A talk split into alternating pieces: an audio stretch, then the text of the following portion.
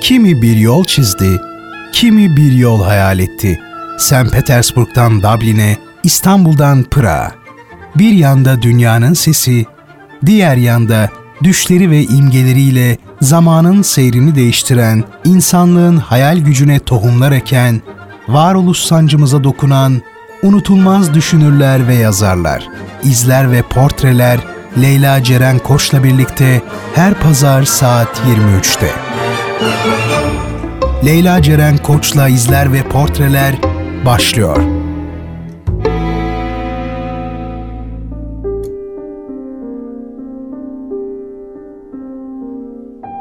Yüz roman yazdıktan sonra bile usta olmanın imkanı yoktur. Romancı her romanına çıraklıkla başlar, romanı içinde kalfa olur ve ancak o roman için usta olabilir.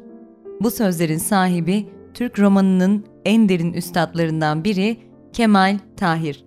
Sevgili radyo gerçek dinleyenleri, izler ve portreler başlıyor ve ben Leyla Ceren Koç'la birliktesiniz ve bu gece yine kendi edebiyatımızdan, Türk edebiyatımızdan bir isimle devam ediyorum, bir üstadla devam ediyorum. Az önce de ismini andığım gibi Kemal Tahir'i anlatacağım sizlere. Kemal Tahir Türk romancılığının köklerinden kopmayan, toprağın kokusunu eserlerinde hissedebildiğiniz bir üstad. Bu gece onun yaşantısına, eserlerine biraz göz atacağız ve birbirinden keyifli şarkılar dinleyeceğiz arada ve bu şarkılar biraz Orta Doğu taraflarından olacak, biraz Arap dünyasından farklı alternatif grupların, isimlerin şarkılarını sizlerle paylaşmaya, eserlerini sizlerle paylaşmaya gayret edeceğim. Hoş geldiniz. İzler ve portreler başlıyor sevgili dinleyenler.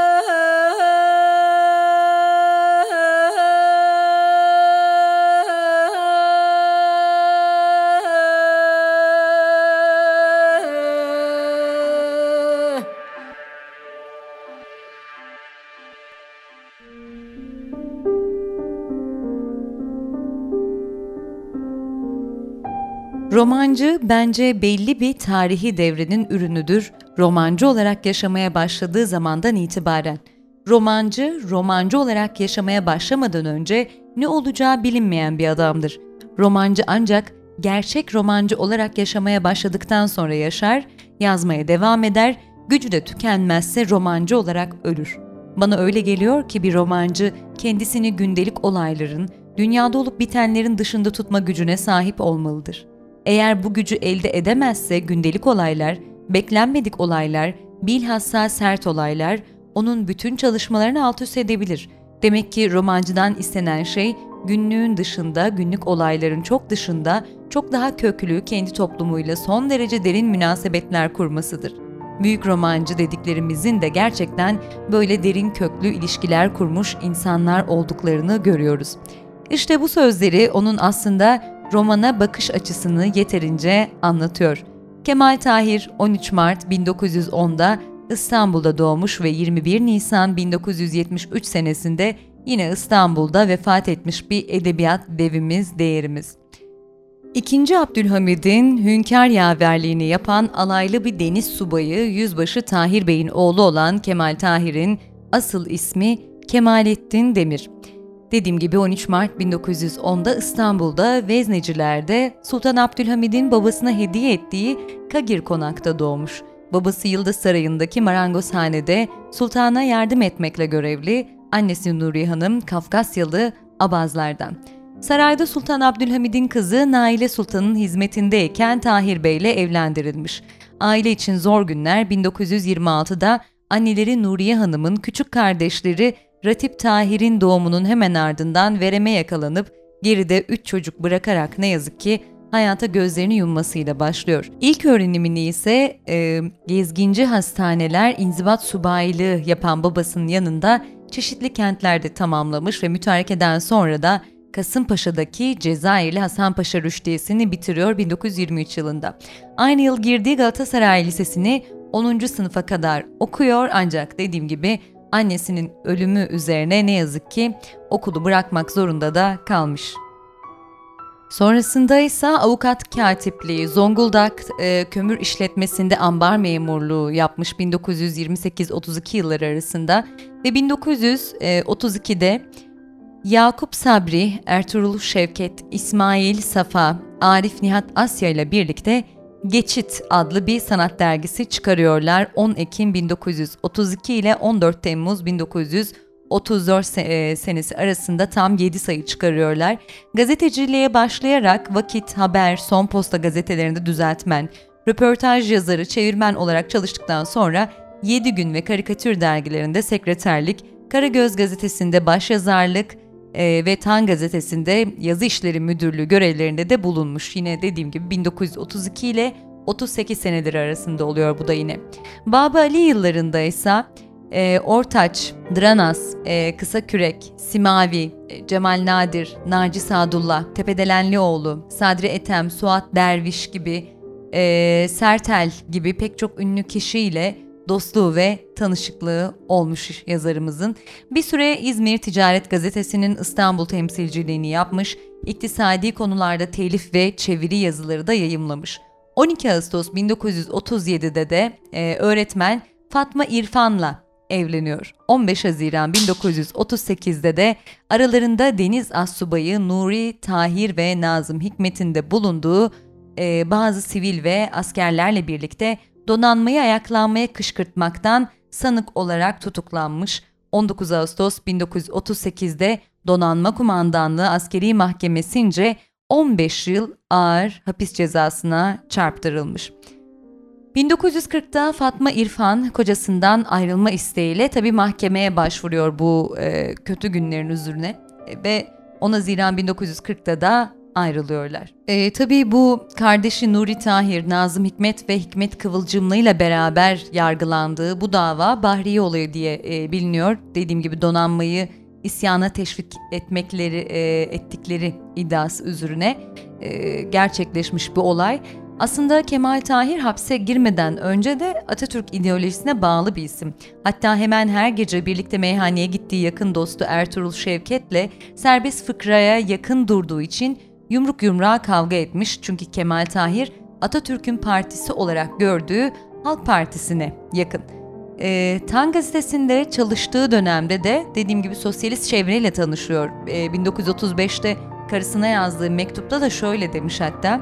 Yarım e, yırtık bilgili kafama birçok kocaman meseleler yığdılar. Kant, Descartes, Nietzsche, e, Engels hatta Marx. Bomboş kafamda koşmacı oynuyorlar demiş. Hapse girdikten sonra ise Kemal Tahir için Marksiz ideolojiye inandığı dönem başlıyor. Buna kendisi e, Nazım Hikmet Solculuğu adını veriyor tabi. Hapse girince de az önce söylediğim gibi e, bu olaylardan sonra e, eşi Fatma İrfan Hanım vatan ve devlet düşmanı bir ideoloji olan komünizmi benimsemiş olması nedeniyle aslında e, 15 yıl ağır hapse mahkum olmuş bir kişiyle aile bağını yürütmenin imkansızlığına dayalı boşanma gerekçesiyle Tahir'den ayrılıyor. Daha sonra e, ki yıllarda e, Kemal Tahir Semiha Sıdıka Hanım'la evleniyor. Tahir 1938-40 yılları arasında İstanbul Tevfikhanesi, Aralık 1940 Mayıs 1941'de Çankırı, e, Mayıs yine 1941 Ekim 1944 arasında Balatya, Ekim 44 Kasım 49 yılları arasında e, Çorum, 49-50 arasında Nevşehir e, cezaevlerinde olmak üzere 13 yıl boyunca cezaevlerinde kalmış.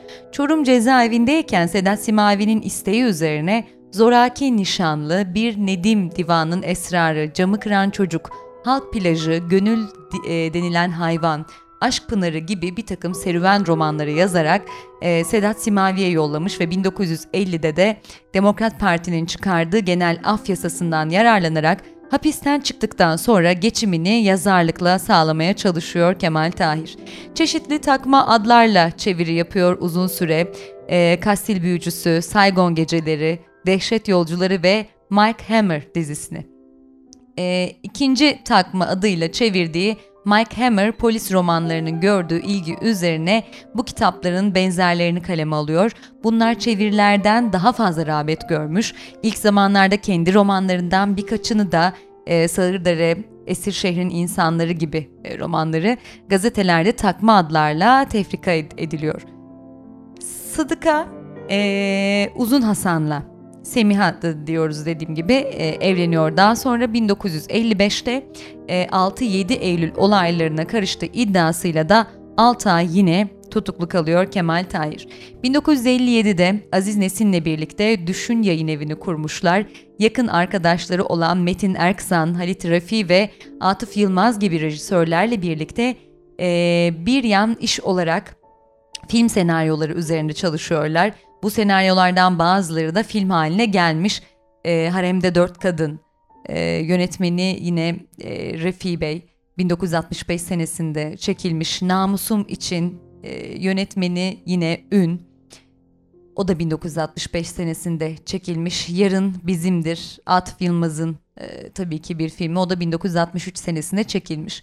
1968'de de davet edildiği Sovyetler Birliği'ne gidiyor ve 1970'te de ne yazık ki akciğer kanserine yakalanmış ve bir ameliyatla sol akciğeri tamamen alınmış Kemal Tahir'in. İyileşmeye yüz tuttuktan e, sonra yeniden çalışmalarına dönüyor tabi. Ancak taslak halinde kalan birçok romanını tamamlayamadan tartışmalı geçen bir ziyaret dönüşünde e, kalp krizi geçirerek vefat ediyor ne yazık ki. E, ve Erenköy e, Sahrayı Cedid mezarlığına gömülüyor. Şimdi sevgili dinleyenler e, Kemal Tahir'in hayatına devam edeceğiz. Hatta e, bu ölümüne de birazcık değineceğiz. E, ama şimdi kısa bir müzik molası verme zamanı.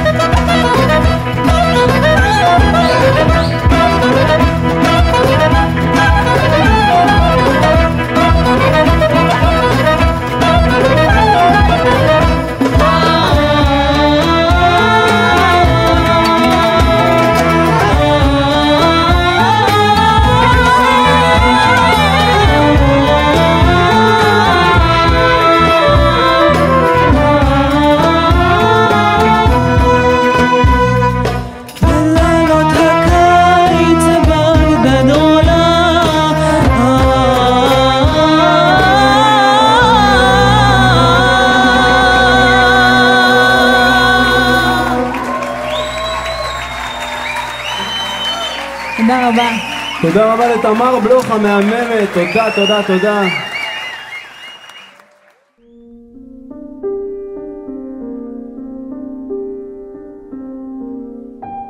Aslında ben tarihi Anadolu Türk insanının özelliklerini araştırırken büyük dayanak sayıyorum. Önceleri biz bunu günümüzün insanına bakarak tarihe hiç dönmeksizin kolayca başarabileceğimizi sanıyorduk. Sonra araştırıp dururken meseleleri derinleştikçe anladık ki tarihimizi iyice bilmeden, nereden geldiğimizi bilmeden, bugün ne olduğumuzu ve yarın nereye yöneleceğimizi bilmek mümkün olmayacak. Kemal Tahir'in bütün romanları tarihsel bir kimlik taşıyor sevgili dinleyenler. Ona göre tarih bilmeyen kendini bilmez. Kendini bilmeyen içinde yaşadığı toplumu meydana getiren insanların özelliğini yani cevherini bilemez. Tarih disiplininin bütün bilimlerin anası ve tek kaynağı olduğuna inanan Tahir'in pek çok eserlerinin belgesel bir yanı var. O e, sanat görüş olarak gerçekçiliği benimsemiş bir isim. Anadolu insanına ve onun tarihine eğilmiş bir isim. Esir Şehrin İnsanları ve Esir Şehrin Mapusu romanlarında düşman işgali altındaki İstanbul'u anlatıyor. Yorgun Savaşçı'da ise e, Birinci Dünya Savaşı'ndan yenilgiyle çıkan subayların içine düştükleri durumu, yılgınlığın giderek direnmeye dönüşmesini, Kurtuluş Savaşı'nın ilk evrelerini e, yansıtıyor ve roman Yunus Nadi ödülünü de almış sevgili dinleyenler bunu da belirtelim. Genel olarak şöyle bir Kemal Tahir'in yazın hayatına bakarsak Tahir, kuşağının çoğu yazarı gibi edebiyata şiirle başlıyor. İçtihatta yayımlanan ilk şiir e, denemeleri Bardaki Kadınlar Nisan 1931'de yayınlanmış. Açın Türküsü de Mayıs 1931'de toplumsal içerikleriyle dikkat çekmişler. Daha sonra yeni kültür e, arkadaşlarıyla birlikte çıkardıkları geçit, varlık dergilerinde yayımladığı şiirleri Yahya Kemal'in etkisinde ölçülü ve kafiyeli şiirler. E, Nazım Hikmet'le dost olduktan sonra yeniden toplumsal temalara dönmüş tabii ki ve 1939'a kadar Ses dergisinde sürdürdüğü bu tür e, şiirlerinde Cemalettin Mahir ve İsmail Kemalettin takma adlarını kullanmış ki takma adlar kullandığını söylemiştim. Kendisi bu dönem için 1940 yılına kadar gazete ve mecmualardaki çeşitli e, yazı çalışmalarını saymazsak yalnız şiirle uğraştım. E, şiir çalışmalarından bana Türkçe'de düz yazıyı iyi yazabilme, daha açıkçası kelimeleri değerlendirme idmanı e, kaldı diye kendisi de söylemiş. Aynı yıllarda kısa mizahi roman ve öykü yazmaya başlıyor. Aşk Çetesi, e, Sahte Serseri, Aşk Modası ve bunun gibi romanları e, karikatürde 1935 senesinde yayınlanmış. Bütün Ahmetler e, ayağa kalksın. Mollalar Asker, Yalancı Şahit, Kuş Kafesleri ve bunun gibi yine romanları da e, ve öyküleri de 7 günde yayımlanmış. Hapse girince e, Hürriyet gazetesinde Bedri Eser Takma adıyla serüven romanları dediğim gibi yayımlıyor. O döneminde e, geçim kaygısıyla başvurduğu bu yoldaki çalışmalarını hapisten çıktıktan sonra da yine takma adlarla sürdürmüş. Gerçek edebi çalışmalarını da e, gerek hapisteyken gerek hapisten çıktıktan sonraki ilk yıllarda yine takma adlarla yayımlıyor. E, Tan gazetesinde Göl İnsanları genel başlığı altında Cemal Mahir takma adıyla tefrika edilen öyküleri onun dikkati çeken ilk ürünler arasında. Hapisten çıktıktan sonraki ilk romanı Sağırdere'yi Son Posta gazetesinde Kör Duman takma adıyla yayımlamış 1950'de onu izleyen Esir Şehrin insanlarını Yeni İstanbul gazetesinde Nurettin Demir takma adıyla tefrika ediyor 1952'de. Kemal Tahir adını ise ancak 1955 senesinde kullanmaya başlamış. 1955 senesinde Göl İnsanları kitabında topladığı dört uzun öyküsü e, romanlarına bir geçiş olarak sanki birer küçük roman gibi kurulmuşlar adeta. E, çoğunda köylü tipleri ya da şehirde çalışan gurbetçi köylülerin yaşam öyküleri işlenmiş. Konular klasik sağlamlıkla örülmüş, törelerin ve çevrelerin e, betimleri de geniş tutulmuş. Kemal Tahir anlattığı olayların dışında bir gözlemci gibi kalarak Sait Faik tarzı yeni öykü tarzına yanaşmamış açıkçası. Ayrıntılara ve toplumsal gerçekçiliğe önem veren yazar, öykü yapısında gelenekçi ve kuralcı bir isim diyebiliriz. Öykülerdeki kişiler kendilerince sorunları olan çok yönlü kişilikler aslında. Tahir Türk insanı ve toplumunun Batı insanı ve toplumuna benzemediğini, bu nedenle de e, Türk romanının da içerik bakımından Batı romanına benzememesi gerektiği, bunu sağlamak için de Türk romancısının Türk insanını ve toplumunu, bunların özelliklerini incelemesinin zorunlu olduğunu da savunmuş. E, bunu ki başta aktardığım onun kendi sözleri e, zaten açıkça belirtiyor. Çankırı Çorum dolaylarında geçen Sağırdere, Körduman, e, Yediçınar Yaylası, Köyün Kamburu, Büyük Mal, Rahmet Yolları Kesti, Kelleci Mehmet, e, Bozkır'daki Çekirdek köye yönelik romanlardır aslında.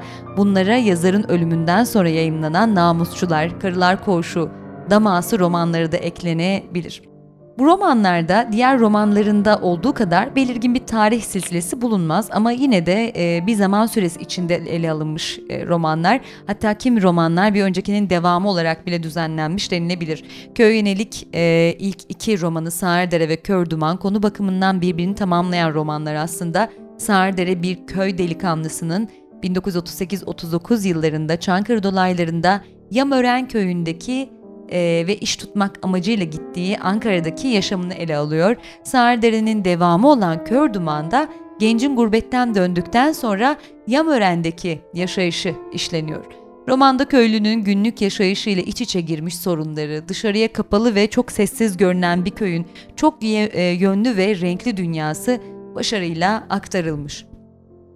Yazarın bir üçlü oluşturan Yedi Çınar Yaylası, Köyün Kamburu ve Büyük Mal adlı romanları ise Kırım Savaşı'ndan başlayarak e, Cumhuriyet dönemini de içine alan süreç içinde ağalık kurumunun gelişmesini sergiliyor, insan ilişkilerini derinliğine irdelerken çarpıcı portreler çiziyor diyebiliriz.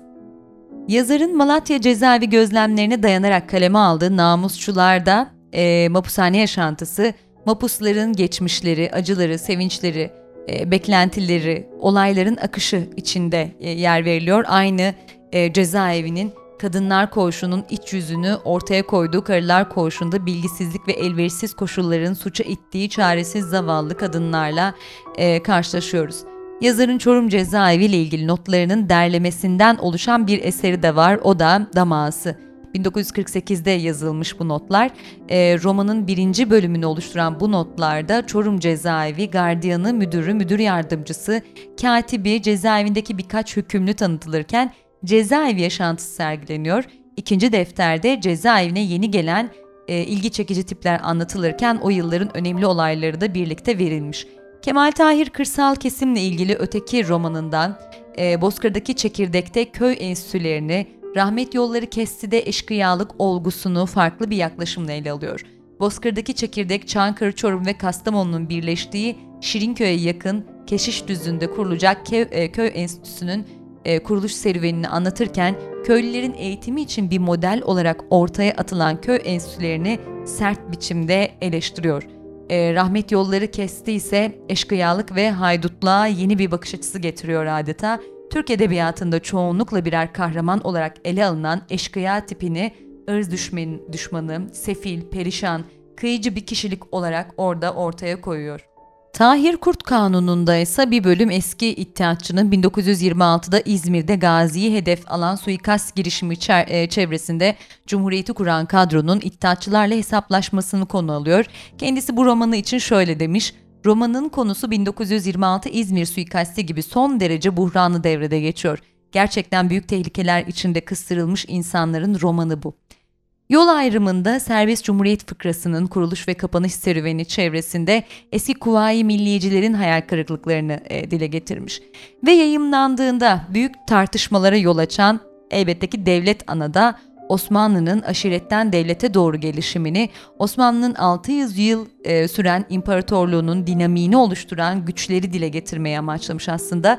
Yazar Anadolu insanının tarihsel ve toplumsal özelliklerini saptayabilmek için Osmanlı İmparatorluğunu kuran ve yaşatan gücün kaynağına inmek istemiş.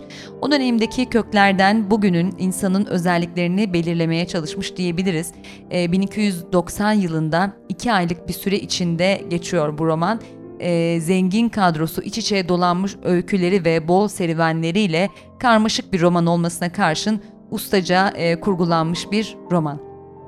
Ee, yazar Devlet Ana'yı tarih araştırmalarıyla elde edilmiş bir bilgi birikiminin özümlenmesi sonucu ulaşılmış bir tarih görüşü üzerine kurarken onun her şeyden önce bir edebi yapıt olduğunu yani dil malzemesiyle canlılık kazanabileceği gerçeğini de göz önünde bulundurmuş. Dede Korkut ve Evliya Çelebi'nin üslubundan e, deyimler, deyimlerden yararlanarak kıvrak, renkli bir dil oluşturmuş diyebiliriz. Romanın anlatımında başvurulan alıntı tekniğinin söz konusu tarihin kültür atmosferini oluşturmada önemli bir payı var. Yunus Emre'den Dede Korkut masallarından, Kelile ve Dimne'den, e, Kabusname'den, Felekname'den, Siyasetname'den alıntılar, Kur'an'dan, İncil'den ayetler, halkın değer yargılarını yansıtan özdeyişler, atasözleri romanın anlatım dokusuna ustalıkla yerleştirilmiş. Evet sevgili dinleyenler dediğim gibi Kemal Tahir en usta, en büyük romancılarımızdan, en önemli isimlerimizden bir tanesi Ee, ve bu Türk Edebiyatı'nda yapıtları ve düşünceleri en çok tartışılan yazarların başında olmasına da e, yine bir sebep belki de e, daha doğrusu belki de en çok tartışılan yazarlardan biri olduğu için de e, üstad diyebiliriz. Çalışma masasının arkasında e, Osmanlı haritası varmış.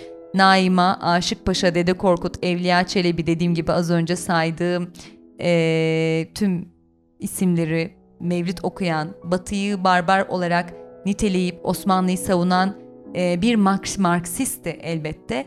Yani bir yere oturtup tanımlamak kolay değil onu. Bu yüzden ne sol ne de sağ onu tümüyle kabullenememiş. E, sola göre yeterince ve hakkıyla solcu değil. Sağa göre ise din konusunda hassas değil.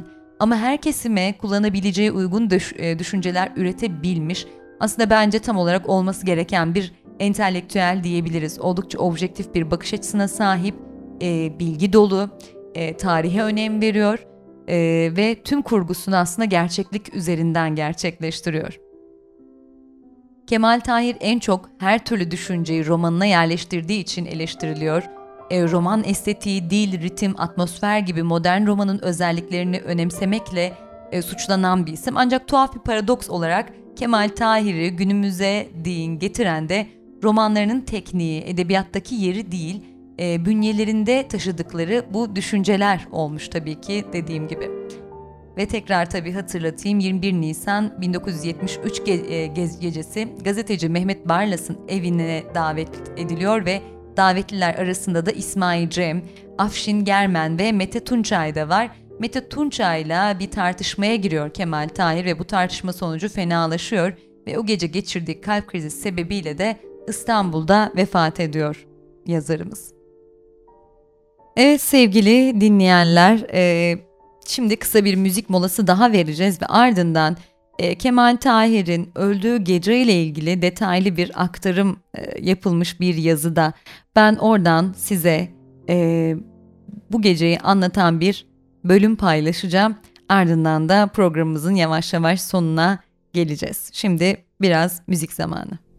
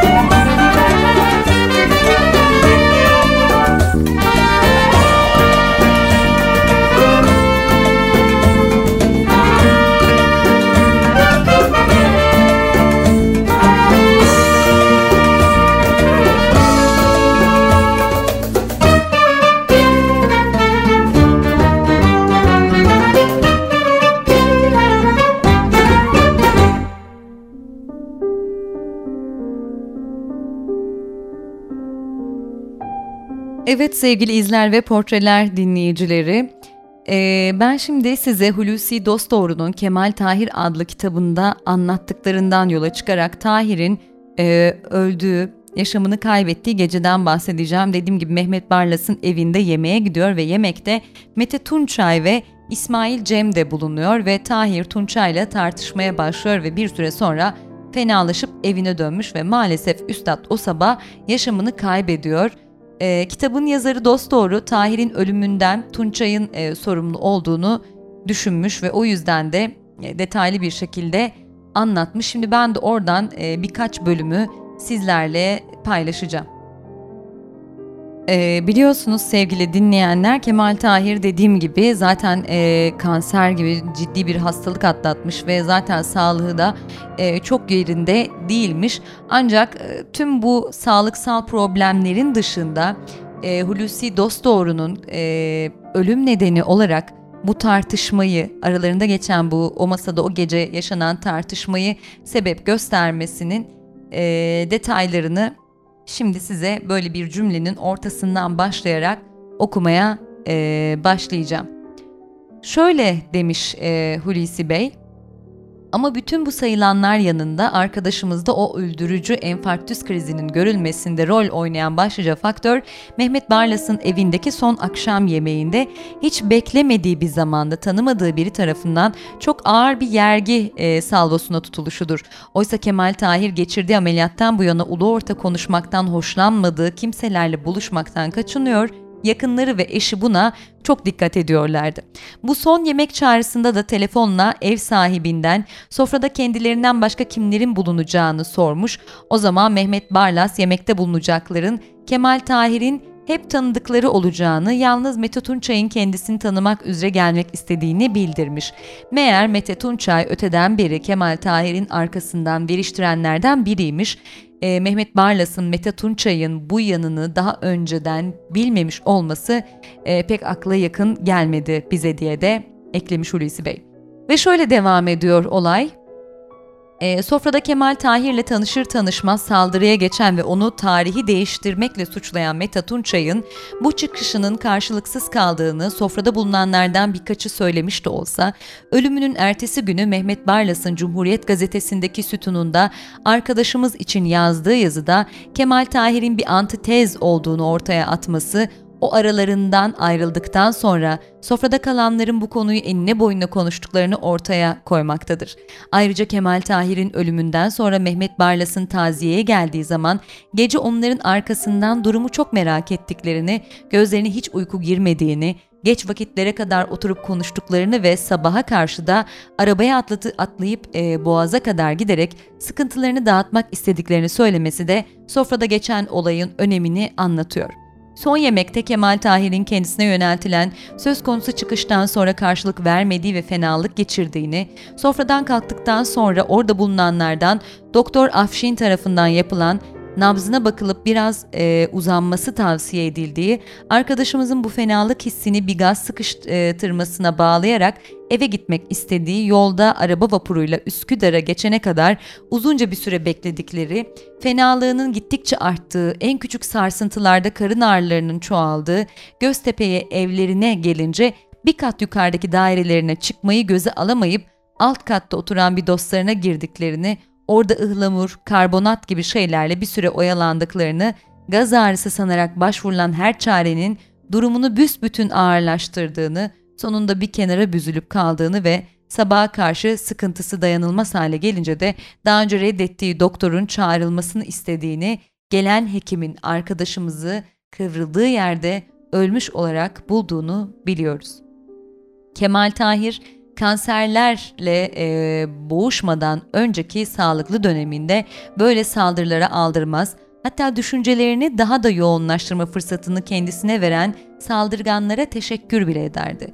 Ama üzerimden silindir geçti diye nitelediği bu büyük ameliyattan sonra gerçekte incir çekirdeğini doldurmaz çıkışlarla, olumsuz çatışma ve çekişmelerle boşuna zamanını harcamaktan kaçınıyordu. Son zamanlarda tezgahında biriken yapıtlarının bir an önce yayınlanması için içi içine sığmıyordu. Bu yüzden Barayo'a sinirlendiği oluyor, uzun konuşmalarda bunalıyordu. Gerçekten de geride kendisinden başka hiç kimsenin altından kalkamayacağı yarı hazır durumda sayısız roman taslağı bıraktı.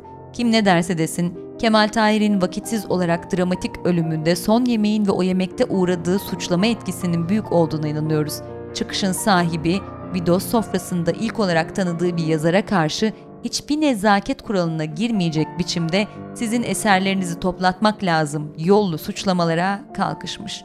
Kemal Tahir'in ölümünden sonra İsmail Cem'in Milliyet gazetesinde yazdıklarından da e, alıntı yapılmış bu benim bulduğum yazıda. E, ve şöyle söylemiş e, İsmail Cem, Kemal Tahir'i son gecesinde dinlerken sözlerinin bir çeşit vasiyet özelliği taşıyacağını nasıl bilebilirdik? Çünkü o sözleri şimdi ben size direkt olarak aktarıyorum. Şu sözleri sarf etmiş Kemal Tahir.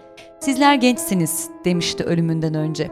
Size şunu belirtmek istiyorum. Hayatım boyunca bir sistem dahilinde düşünmeye çalıştım. Sistemden ayrılmadım. Yazdıklarım bir rastlantının sonucunda değil, sistemli düşüncenin sonucunda bulunmuştur.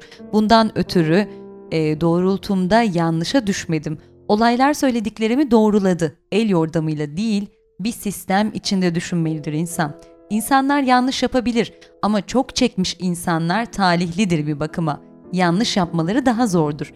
Benim geçtiğim yollarda kendini tüketen ve benim çektiğim acılardan geçen insanlar doğrulara daha kolay erişebilir. Yazdıklarımı bir gün tarih yargılarsa bu ilişkiyi mutlaka görecektir. Romanlarımın doğruluğunu ortaya koyacaktır. Ben romanlarımda dünü yazdım ama romancı dünü yazarken kendi gününü yansıtır bir bakıma. Hatta gelecek için yazar ve bu sözlerle noktalamış son gece gecesini Kemal Tahir.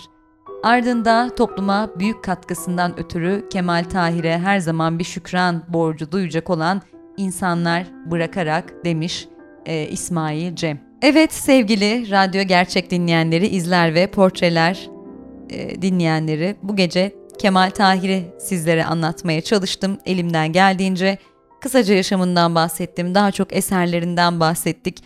Ee, onun gerçekten ne kadar değerli bir romancımız olduğunu elimden geldiğince sizlere detaylarıyla aktarmaya çalıştım. Haftaya bir başka edebi isimle birlikte radyonuzun diğer ucunda olacağım umuyorum.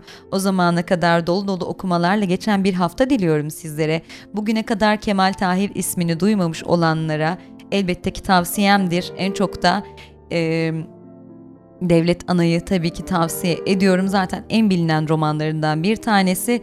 Mutlaka e, okuyun. Mutlaka bir kitabı kütüphanenizde, rafında, rafınızda dursun demek istiyorum sizlere. Haftaya görüşünceye kadar kendinize iyi bakın sevgili dinleyenler. İyi geceler.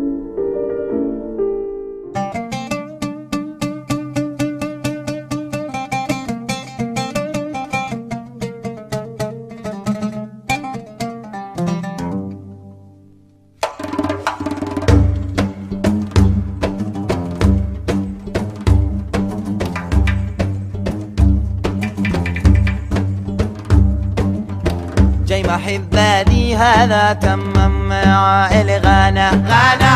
والكلام الحل يا مشلي. اسقميني في رقصاش الليني خارج ألباب. ألباب. جبال الجلال في ضم بحر الملح. لا منطقني في وداد العالم.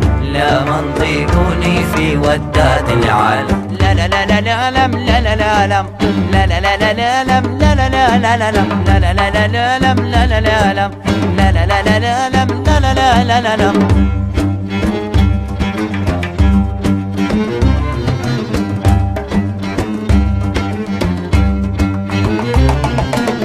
جاي محباتي هذا تمم مع الغانا غانا والكلام الحل يا مشلي اسقميني في رقصاش الليني خارج ألباب ألباب.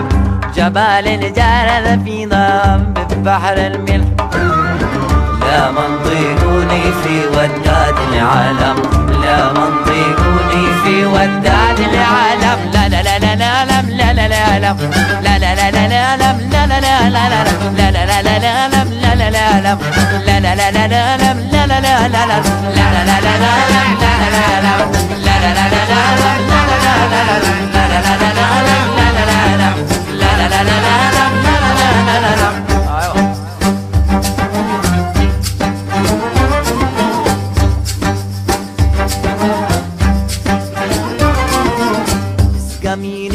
رقصة اسقميني خارج قلبك اسقميني في رقصة اسقميني خارج قلبك اسقميني في رقصة اسقميني خارج قلبك اسقميني في رقصة اسقميني خارج قلبك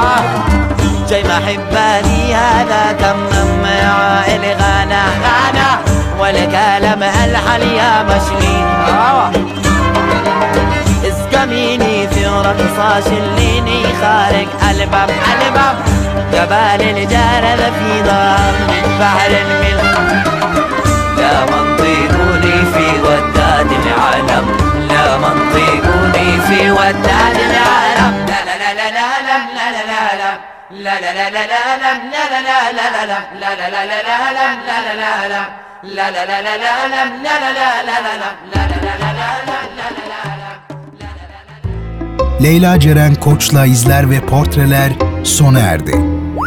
Bu program hakkındaki düşüncelerinizi dinleyen et radyogercek.com adresine mail atarak bize ulaştırabilirsiniz.